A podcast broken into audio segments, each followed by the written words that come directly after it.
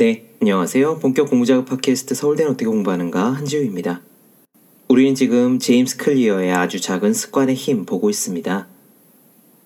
회식 자리에서 누군가 여러분에게 이렇게 말했다고 해봅시다. 담배 한 대 태우러 갈래?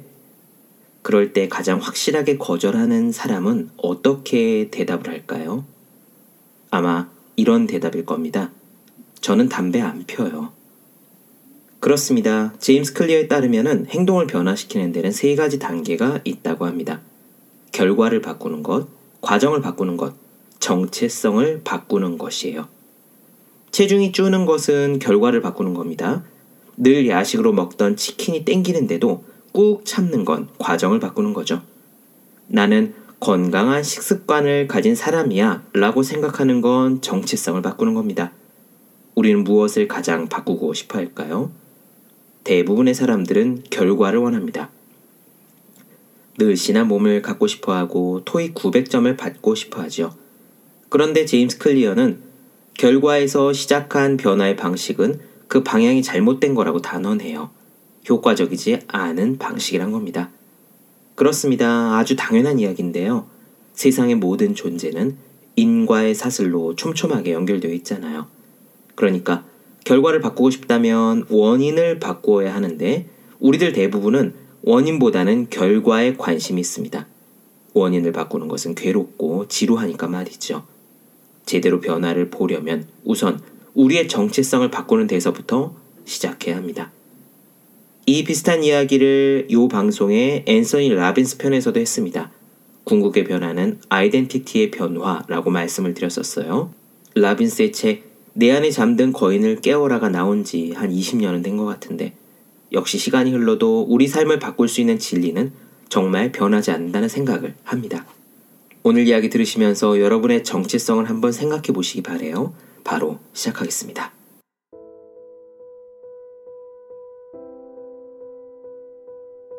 우리의 실수는 변화시키고자 하는 대상을 잘못 골랐다는 데 있다. 이 말을 이해하려면 변화가 일어날 수 있는 수준이 마치 양파의 껍질처럼 여러 가지 단계, 세 개의 층으로 이루어져 있음을 알아야 한다. 첫 번째 층, 맨 바깥쪽 층은 결과를 변화시키는 것이다. 살을 뺀다던가, 책을 낸다던가, 챔피언십을 따낸다거나 하는 것이다. 우리가 세운 목표 대부분은 이 단계와 연관이 되어 있다. 두 번째 층은 과정을 변화시키는 것이다. 이 층은 우리의 습관과 시스템을 변화시키는 데 맞춰져 있다. 매일 체육관에서 새로운 운동을 해본다든가 작업의 흐름을 개선하고자 책상에 널린 잡동 사니들을 정리한다든가 명상 훈련을 한다든가 하는 거다. 우리가 세운 습관의 대부분이 이 단계와 연관되어 있다. 가장 안쪽의 세 번째 층은 정체성을 변화시키는 것이다. 이 층은 우리의 믿음을 변화시키는 데 맞춰져 있다. 세계관, 자아상, 자신과 타인에 대한 판단 같은 것들이다. 우리가 가지고 있는 믿음, 가설, 편견들 대부분이 이 단계와 연관되어 있다. 결과는 우리가 얻어낸 것이며 과정은 우리가 해나가는 것이다. 그리고 정체성은 우리가 믿고 있는 것이다. 꾸준히 유지될 습관, 일 퍼센트의 개선을 위한 시스템을 세우려고 할 때 이 세 단계 중 더 낮거나 더 못한 어느 한 단계는 존재하지 않는다. 변화의 단계 모두가 각각의 방식으로 유용하다. 문제는 변화의 방향성에 있다. 많은 사람이 자신이 얻고자 하는 것에 초점을 맞춰서 습관을 변화시키려고 한다. 그러나 이런 태도는 결과 중심의 습관을 형성한다. 그러나 지속하기 위해서는 정체성 중심의 습관을 세워야 한다. 이는 내가 어떤 사람이 되고 싶은지에 집중하는 데서 시작한다. 두 사람이 금연을 한다고 해보자. 누군가가 담배를 권했을 때 첫 번째 사람이 이렇게 말한다. 괜찮습니다. 담배 끊었어요. 언뜻 합당한 대답처럼 들리지만 이 사람은 여전히 자신이 흡연자이며 뭔가를 하느라 애쓰고 있다고 여기고 있다. 이전의 믿음을 버리지 못한 채 행동이 변화하기를 바라고 있는 것이다. 그런데 두 번째 사람이 이렇게 말한다. 괜찮습니다. 저는 흡연자가 아니거든요. 작은 차이지만 이 대답은 정체성을 바꿨다는 신호다. 이전에는 흡연자였지만 지금은 아니라는 말이다. 이런 사람들은 더 이상 자신을 흡연자와 동일시하지 않는다. 나에게 적합하지 않은 행동은 오래 유지되지 않는다. 돈을 많이 벌지만 내가 버는 것보다 쓰는 거를 더 잘하는 사람이라면 계속 돈을 쓰는 쪽으로 이끌릴 것이다. 더 건강해지고 싶은데 뭔가를 성취하는 것보다 편안함을 우선시하는 사람이라면 운동을 하는 것보다는 쉬는 쪽으로 이끌릴 것이다. 근본적인 믿음이 변화하지 않는다면 습관을 바꾸기란 무척이나 어렵다.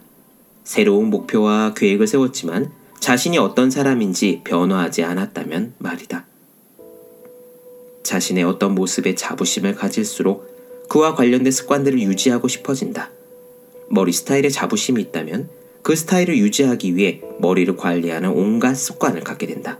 이두박근의 크기에 자부심이 있다면 상체 운동을 빼먹지 않을 것이다. 자신이 짠 목도리에 자부심이 있다면 매주 뜨개질을 하는 시간이 늘어날 것이다. 일단 뭔가에 자부심이 생기면 이를 위한 습관을 유지하려고 필사적으로 애쓸 것이다. 진정한 행동의 변화는 정체성의 변화에 있다.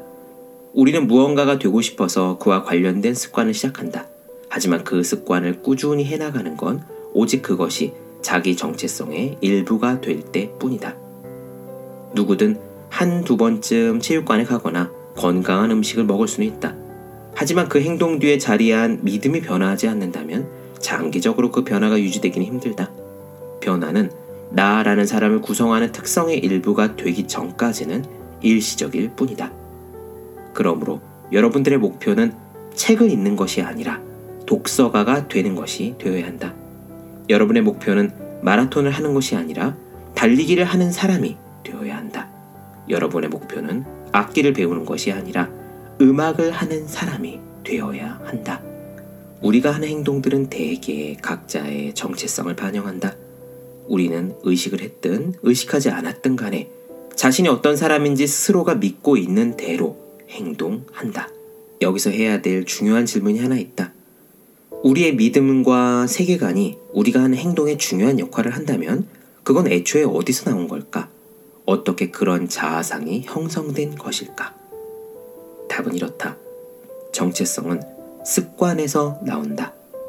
우리는 어머니 뱃속에서부터 어떤 정체성을 가지고 태어나진 않는다. 정체성은 경험을 통해 습득되고 익숙해진다. 엄밀히 말하면 습관은 정체성을 만들어 나간다. 매일 글을 쓴다면 창조적인 사람이라는 정체성을 만드는 것이다. 매일 운동을 한다면 운동하는 사람이라는 정체성을 만드는 것이다. 어떤 정체성에 대한 증거가 쌓여갈수록 그 정체성은 더욱 강화된다. 난 어린 시절에 나 자신이 글 쓰는 사람이라는 생각은 하지 않았다. 고등학교나 대학교 선생님들에게 물어본다고 해도 그분들 역시 내 글솜씨가 평균 정도 됐다고 이야기할 것이다. 그러나 글 쓰는 일을 시작하고 처음 몇 년간 나는 매주 월요일과 목요일에 꼬박꼬박 새로운 글을 올렸다. 증거가 쌓여가자 나는 스스로를 글 쓰는 사람이라고 여기게 되었다. 처음부터 스스로 글 쓰는 사람이란 생각으로 시작한 일이 아니었다. 습관을 통해 그런 사람이 된 것이다. 한 번의 특별한 경험은 그 영향력이 서서히 사라지지만 습관은 시간과 함께 그 영향력이 더욱 강화된다.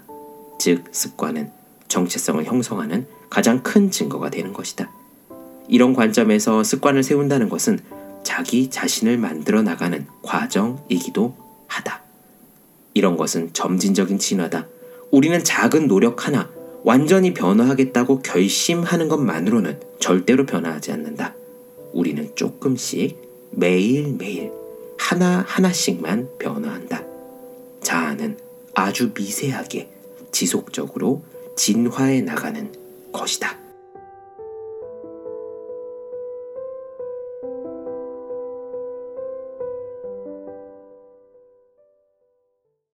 네, 본격 공부작업 팟캐스트 서울대는 어떻게 공부하는가? 제임스 클리어의 아주 작은 습관의 힘 나눠드렸습니다. 더 많은 이야기가 궁금하신 분들은 제 유튜브 채널 서울대는 어떻게 공부하는가? 네이버 블로그 허생의 즐거운 편지, 다음 카카오 브런치 한주의 브런치, 인스타그램 해시태그 서울대는 어떻게 공부하는가 검색해주시면 좋겠습니다. 또 공부하시는 모든 분들을 위해서요, 어떻게 공부하는 게 효율적인 설명한 혼자 하는 공부의 정석, 그리고 책상에 올려두기만 해도 공부하고 싶어지는 삼백육십오 혼공 캘린더, 아직 읽지 않으셨다면 꼭 한번 읽어보셨으면 좋겠습니다. 그럼 오늘은 여기까지 할게요. 전 다음 시간에 뵙겠습니다. 여러분 모두 열심히 공부하십시오. 저도 열심히 하겠습니다.